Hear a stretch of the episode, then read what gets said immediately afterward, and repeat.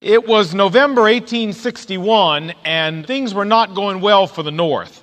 So Abraham Lincoln, who was then president, of course, decided to go pay a visit to George McClellan, who was his commanding general in chief, so they could talk about some ideas and some options.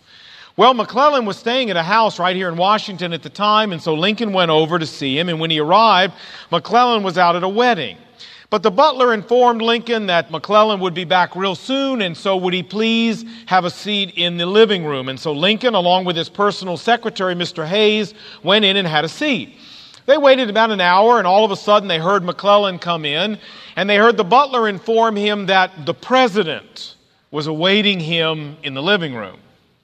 Without saying a word, McClellan walked right past the living room, walked right up the steps and wasn't heard from for a while. About a half an hour passed, and Lincoln was very patient and sat there. Finally, called the butler in and he said, Would you mind going upstairs and checking and find out what happened to General McClellan? I mean, well, you know, is he not feeling what, what happened? And so the butler went up to check, came back down a few minutes later and said, Mr. President, the general wants me to tell you that he has gone to bed and he will not be coming down this evening. Mr. Hayes, the secretary to the president, writes, and I quote Coming home, I spoke to the president about this matter, but he seemed not to have noticed it very much, saying it was better at this time not to make big points out of etiquette and personal dignity.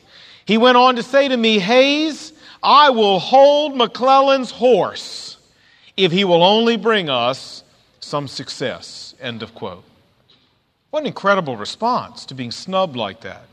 And you know, I doubt if there's very many Americans who would even recognize the name George B. McClellan if you told it to them. Certainly, if you go down the Library of Congress and you look up biographies about George McClellan, there won't be very many where the ones about Abraham Lincoln fill a whole card drawer. And if you go down to the mall and you look, you won't find the McClellan Memorial anywhere.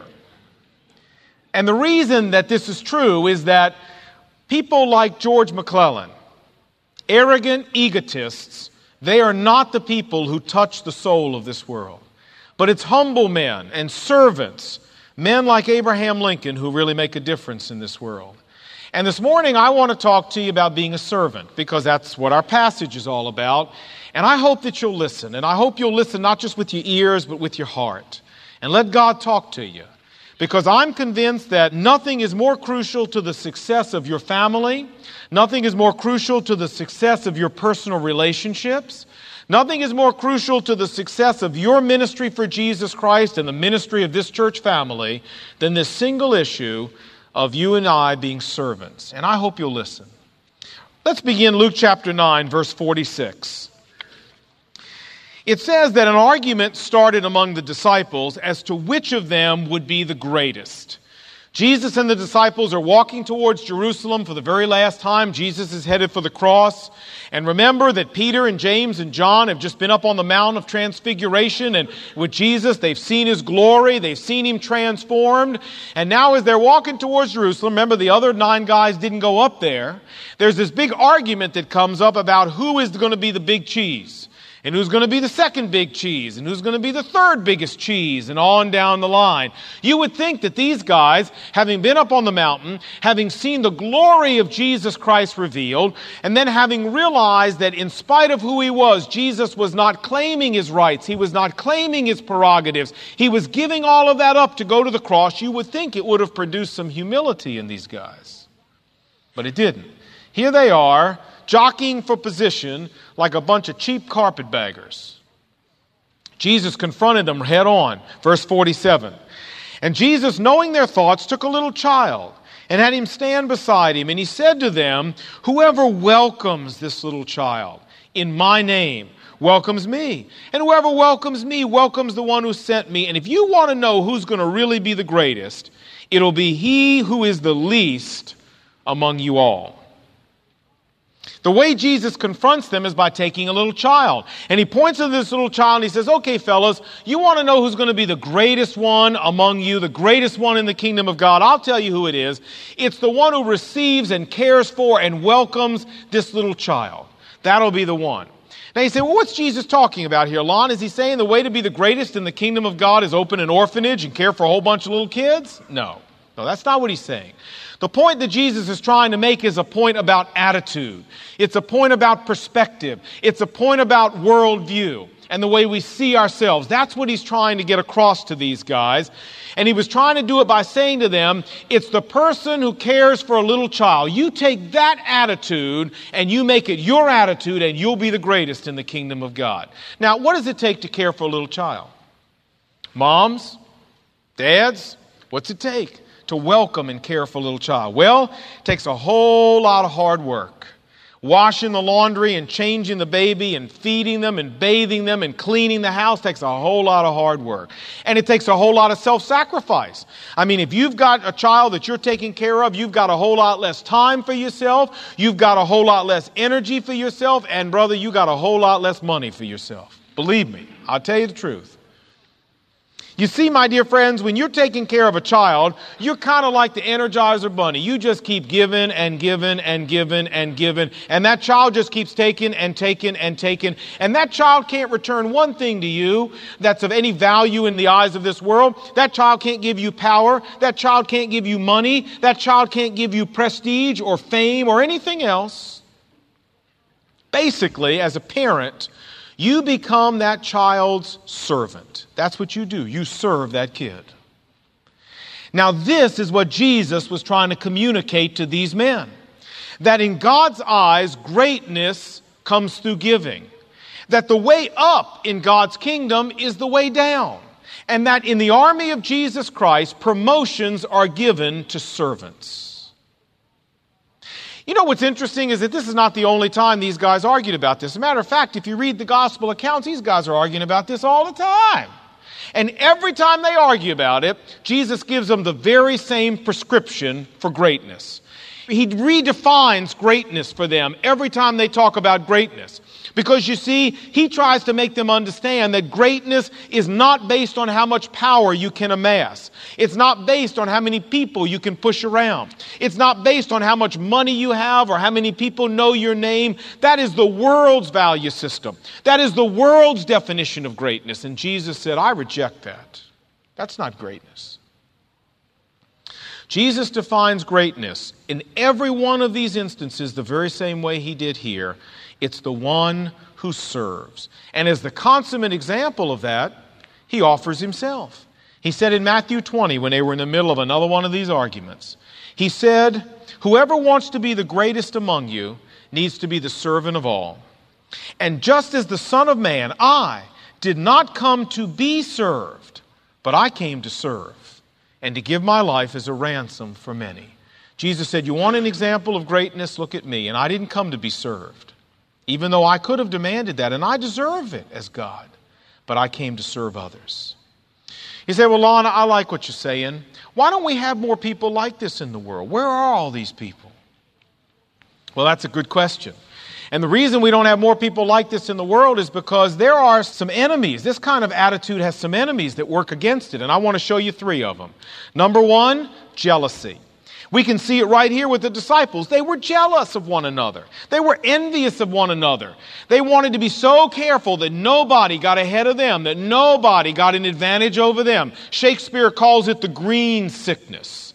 And friend, may I say to you, if you're concerned about anybody getting ahead of you, if you're concerned about somebody getting one up on you, you'll never be able to serve them. Because by serving them, you're trying to make them a success. And if you can't allow that success to go beyond where you are, you'll never be able to serve people. Jealous people are not good servants. Second of all, the second enemy is arrogance. Look right here in Luke chapter 9, and it's interesting, right here in this passage, all three of the enemies of servanthood, the disciples display all three. Of course, they're usually good at displaying everything that's bad, and they are here too.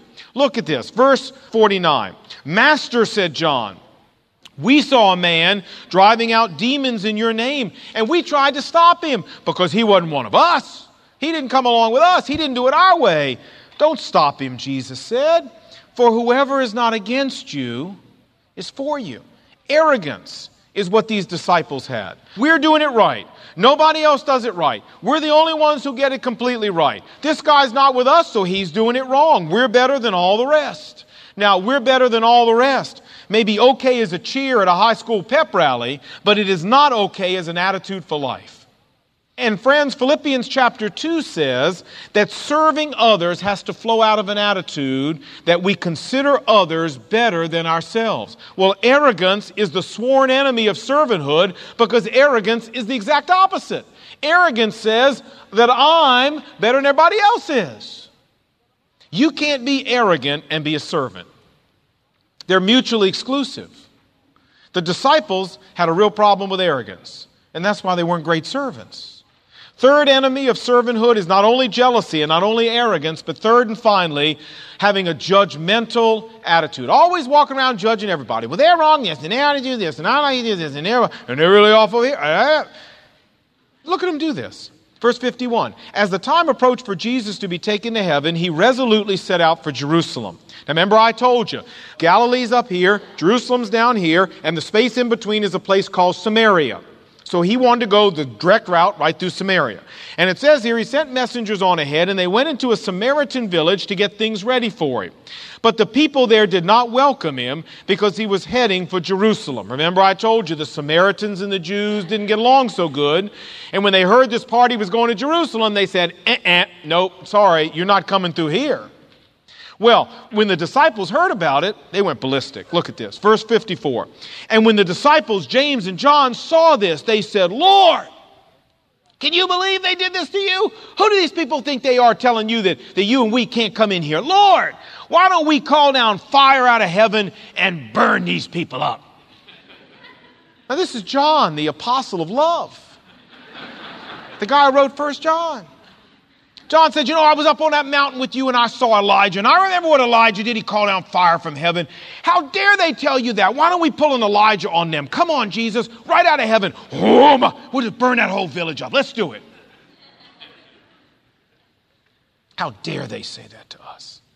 And look what Jesus did. But Jesus turned and rebuked them. He said to them, Hello, McFly, what's wrong with you people?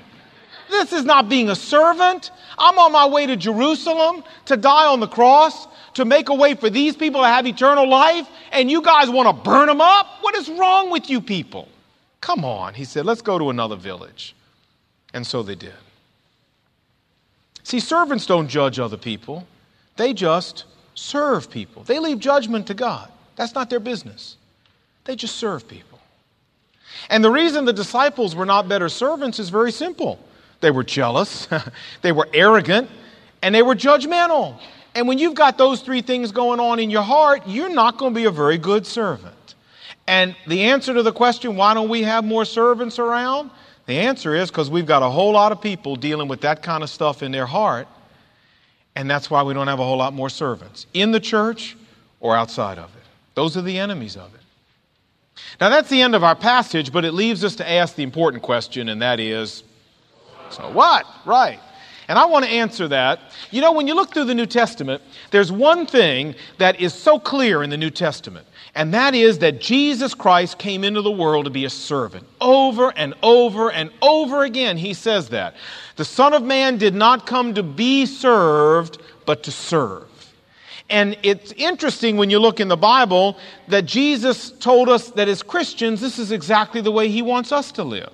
Let's go back to Philippians chapter 2.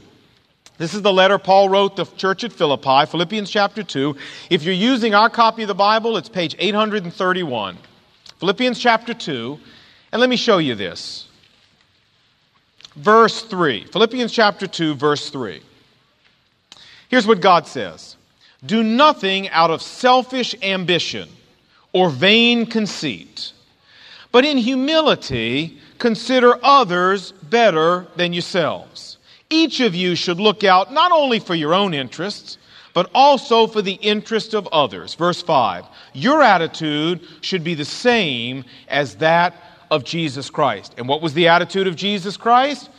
The Son of Man didn't come to be served, but to serve. This is the way Jesus Christ tells us to live. And you know what's interesting is that God promises us that the more we live this way, the more He will bless and honor our lives. Listen to Luke chapter 6. Jesus says, Give, and it will be given back to you. Good measure, pressed down, shaken together, and running over. Listen to that. Running over will be poured into your lap. This is God's promise to servants. This is God's promise to givers. That's why Jesus said in the Bible, it is more blessed to than to receive. Right. Now, I say, from a human point of view, that's incorrect. It's much more blessed to receive because then you got it.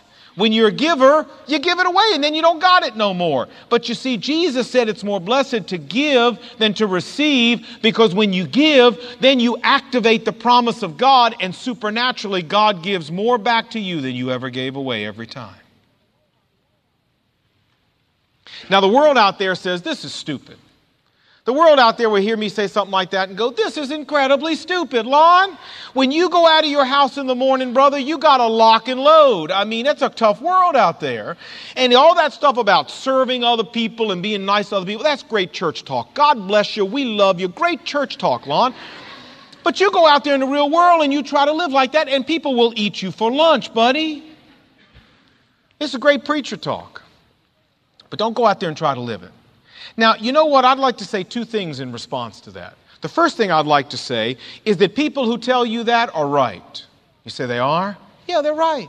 They're right. You go out there in the world and you try to show people a soft servant spirit, and they will try to take you for all you're worth. They're right.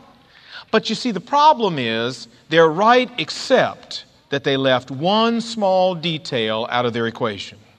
And what they left out is a supernatural living God. That's what they left out. If there was no supernatural living God, then living this way would be stupid. You're right. But when there's a supernatural living God who has promised, you give and I will give back to you, running over, I'll pour it in your lap, then that makes them wrong. That makes them wrong. Because God's promise is no matter how much you give, if you're willing to serve people, I'll fill your cup up faster than anybody out there can drain it. You don't have anything to worry about. Give. Give, and it'll be given back to you, not by people out there. Don't worry about them. It'll be given back to you by me, God says. The second thing I'd like to say is not only have they missed a very important point, but second of all, what's interesting to me is that the world may say living this way is stupid.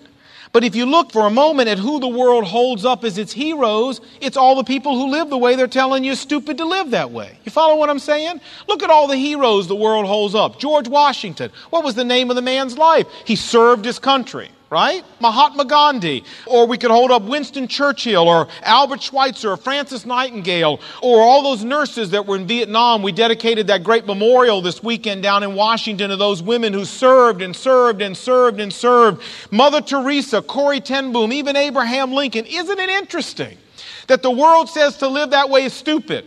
Isn't it interesting that the world says nobody in their right mind lives that way, and yet years later, it's not the Rockefellers and the Hitlers and the Donald Trumps who took and pushed and shoved and had and got that the world honors and reveres. The world doesn't want anything to do with those people years later. But rather, it's the people who live the way Jesus is saying to live. Isn't that interesting? The people who gave and who cared and who loved and who hugged and who served and those are the people that the world holds up as its heroes, but that the world tells you you can't live that way. Something doesn't make sense. And what doesn't make sense is the world. Jesus is telling you right. Jesus is telling you exactly right. The fact that the world later honors the people who live the way Jesus is telling us to live only proves that Jesus Christ is right and that Phil and Oprah and Geraldo and Jenny and Beavis and Butthead, they're all wrong. All of them are wrong. Jesus Christ is right. You know, I often have people ask me what this church needs the most. What, Lon, what does McLean Bible Church need the most so I can pray for? What do you think the answer to that question is? More money? Nah, we could use more money. How about more parking? Ah, we use more parking. You know. Wouldn't it be nice if God could just drop a parking garage from heaven. It would just hover here on Sundays and then go away. So the Board of Zoning Appeals couldn't even prove it was ever here. Well, it's kind of my fantasy. What else do we need? Do we need more facility space? Sure. Our children's ministry is kind of like Miss Pac Man, just eating rooms up everywhere around here. It's a great problem, but we need more space, more staff, more Bible studies. What's the greatest need of our church? You know, when I answer, none of those are the answer I give. Because I don't think any of those represent the greatest need of our church. The greatest need of our church family is more servants. The greatest need of our church family is more people with a servant spirit. By the way, what does your home need the most? It needs more people with a servant spirit who are willing to care for one another and wait on one another and love one another and put the needs of one another ahead of their own needs. That's what your home needs the most. What does our Senate and our Congress need the most? You say, oh, I got all kinds of ideas about what those folks need. Well, I'd like to suggest to you what our Congress and Senate need the most is more servants men and women who are willing to serve, who aren't interested in their career, who aren't interested in their pocketbook, who aren't interested in all their perks, who aren't interested in all their own leisure and pleasure, but who are genuinely interested in serving the needs of Americans and making the hard decisions that need to be made to do it, regardless of what it costs them. That's what our Senate and Congress need. What do the streets of Washington, D.C. need the most? More people with servant spirits what does your office need the most? More people with servant spirits. You say, man, you right about that. My boss needs a whole bunch of that stuff. Well, that's true, and so do you. And so do you. My friend, Jesus Christ knows what he's talking about. There's a big difference between success Washington style and success Jesus style. And if you don't believe Jesus is right, then I would like to invite you just take a good hard look around. And if this world system is so smart, if they know how to live so well, if they're so right about everything, and if Jesus is so wrong, then you tell me why this world is so screwed up. Would you do that? If they're so right and they're so smart? They don't know how to live. If they did, the world would be so different. Jesus Christ is telling us how to live. And what he's calling us to as Christians is a different value system than the one this world operates on. A value system that will make you and me a blessing to other people. A value system that will make us happy and fulfilled human beings. A value system that will bring the supernatural blessing of God to bear on our life, and a value system that Jesus Christ will produce inside of you if you'll just surrender your will to Him and let Him do it. I'd also like to say if you're here and you're not a Christian, God has this same value system for you too. But the problem is that without Jesus Christ in your life, you can't ever live this way. You can't ever do it. You can want to do it, but you can't do it.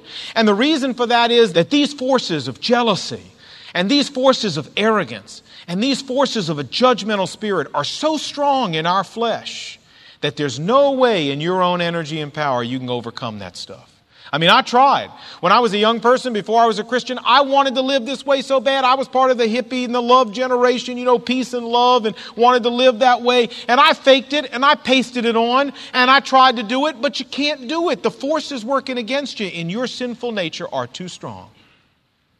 You need, and I needed, a change from the inside out, a supernatural change to enable me to overcome those forces and really live as a servant. In order for it to be real, in order for it to be genuine, only Jesus Christ working inside your life can make that happen. You can fake it and you can paste it on. But if you want to be authentic as a servant, you need Jesus Christ to do a supernatural work on the inside of you. And I hope you'll think about that. You know, when I was in high school, I hated English. Anybody else hated English? Well, you don't have to raise your hand. I hated English. And the worst part about English was Shakespeare. I hated Shakespeare. Do they still have to read Shakespeare today? Oh, God bless you people. I thought maybe that would have gone out with spanking. But I hated Shakespeare. And I actually met an English teacher. This is true. Right after the second service in the foyer, I had a woman walk up to me and say, I'm an English teacher, but I'm teaching junior high in English because I hate high school English because I hate Shakespeare. This is an English teacher. I said, Oh, God bless you, lady. I wish I had had you for English. I love English teachers who are honest enough to admit that Shakespeare is boring, you can't understand him. Ridiculous. I know he's great, but put him in the library where he belongs and let us read normal stuff. But anyway, what's that got to do with anything? Well, I don't remember much from my Shakespeare, but I remember a tiny little bit from Hamlet. Any guys remember Hamlet? Mm, okay. Well, you'll remember this. To be what? Or not to be. That is the question. That's about my total recall of Hamlet, but I got that. And I remember out, out, spot. I remember that. Almost got myself in trouble, but I remember that. But that's about all my Shakespeare rolled up into one. Anyway, I want to change Hamlet's question around just a little bit. And I want to ask you to serve or to be served. What's your purpose in life? See, in every situation in life, if you boil it down, now boil it down, take away all the rationalizations, all the justifications, peel it all down, buddy. You're in every relationship either as a taker or a giver. I mean, it just boils down to that.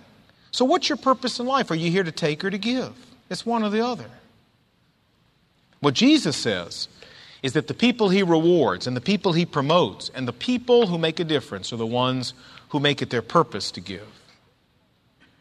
There's a little children's book. Have you ever seen it? It's called The Giving Tree. You know this book? What a great book. If you have never read this book, go buy it. Put it on your shelf. They'll look at you a little weird when you go in a kid's store and buy it, but that's all right. Just smile at them and buy it. Let me read it to you because it applies. Once there was a tree, and she loved a little boy. And every day the boy would come and he would gather her leaves and he would climb up her trunk and swing from her branches and eat apples. And they would play hide and seek. And when he was tired, he would sleep in her shade. And the boy loved the tree very much. And the tree was happy. By and by, time went by, and the boy grew older, and the tree was often alone. And then one day the boy came to the tree, and the tree said, Come, boy, come and climb up on my trunk, and swing from my branches, and eat my apples, and play in my shade, and be happy. And the boy said, I'm too big to climb and play. I want to buy some things. I want to have fun. I want some money. Can you give me some money? I'm sorry, said the tree. I don't have any money. All I've got is apples. But why don't you climb up and take my apples, boy, and sell them in the city, and then you'll have money and, and you'll be happy. And so the boy climbed up the tree and gathered all of her apples and carried them away. And the tree was happy. But the boy stayed away for a long time and the tree was sad. And then one day the boy came back and the tree shook with joy and she said, Come, boy, climb up my trunk and swing from my branches and be happy. I'm too busy to climb trees, said the boy. I want a house to keep me warm. I want a wife and I want children, and so I need a house. Can you give me a house? Well, I don't have a house, said the tree. But you can cut off my branches if you want and take them and build a house for yourself, and maybe then you'll be happy. So the boy cut off all the branches of the tree and carried them away to build his house. And the tree was happy. But the boy stayed away for a long time, and when he came back, the tree was so happy to see him she could hardly speak. Come, boy, she whispered, come and play. I'm too old to play, said the boy, and too sad. I want a boat that'll take me away from here. Can you give me a boat? Well, cut down my trunk and make a boat, said the tree. Then you can sail away and be happy. And so the boy cut down her trunk and made a boat and sailed away. And the tree was happy. After a long time, the boy came back again, but he was an old man now. I'm sorry, boy, said the tree. I don't have anything left to give you. My apples are gone. My teeth are too weak for apples, he said. My branches are gone, said the tree. You can't swing on them. I'm too old to swing on the branches, said the boy. My trunk is gone, said the tree. You can't climb. I'm too tired to climb your trunk, the boy said. I'm sorry, sighed the tree. I wish I could give you something, but I have nothing left. I'm just an old stump. I'm sorry. Well, the boy said, I don't need very much now, just a quiet place to sit and rest. I'm very tired. Well, said the tree, straightening herself up as much as a stump can. She said, An old stump is good for sitting and resting. Come, boy, sit down on my stump, sit and rest. And so the boy did. And the tree was happy. You know, I read that book this week and I sat back and I tried to think about all the givers in my life, all the trees in my life. You know what I'm saying? People who've given and given and given and given to me. Do you have some trees in your life? We have a lady in our church, a very dear lady who just passed away. Her name is Eleanor Simon. And you know, I got to thinking, this is one of those ladies who, when I think of this tree, I think of this woman. The last time I ever saw her here at our church, a few months ago, she was dying of cancer, very painful. And she came in, and the first thing she said to me is, She said, How's your little girl doing? She said, I'm praying for your little girl. I pray for your little girl every day. How's she doing? And I thought, Something's wrong with this picture. This woman's dying of cancer. She can hardly even walk. She's ill and she's sick. And here she is asking about my problem. Something's wrong with this picture, but not really, huh? Not really. Because this was a woman who was a tree. She never talked about herself, she never asked about herself. The whole conversation I had with her, all she wanted to know is how I was doing, how my family was doing, how my little girl was doing. How could she pray for us? What an incredible gal. A tree to the end. And so I guess my question to you is are you a tree or are you a boy? Are you a taker or are you a giver? And you know, after I thought about all the givers in my life, I took a moment to think about the takers. And you know what it seems to me? Takers live very lonely lives. And takers make very little impact on this world. And when takers leave this world, they have very few cars in their funeral processions. Being a taker is a sad life. God doesn't want you to be a taker. God wants you to be a giver. God doesn't want you to be like the boy, He wants you to be like the tree. There's a joy in being like the tree. Even though you might end up as just an old stump when it's all done, it's all right.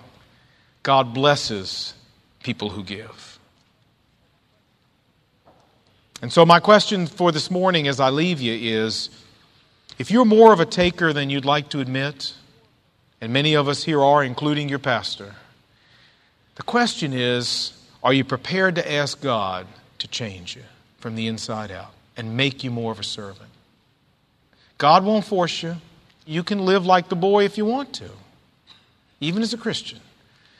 But do you see the value in being like the tree? I hope you do. And I hope you'll ask God to change you from the inside out. Let's pray. Father, I thank you for the Word of God this morning. And Lord, we know the Word of God is no good if it doesn't change our life. Theology is no good if it doesn't change the way we live. Preaching is no good if it doesn't change the way we view ourselves and the world.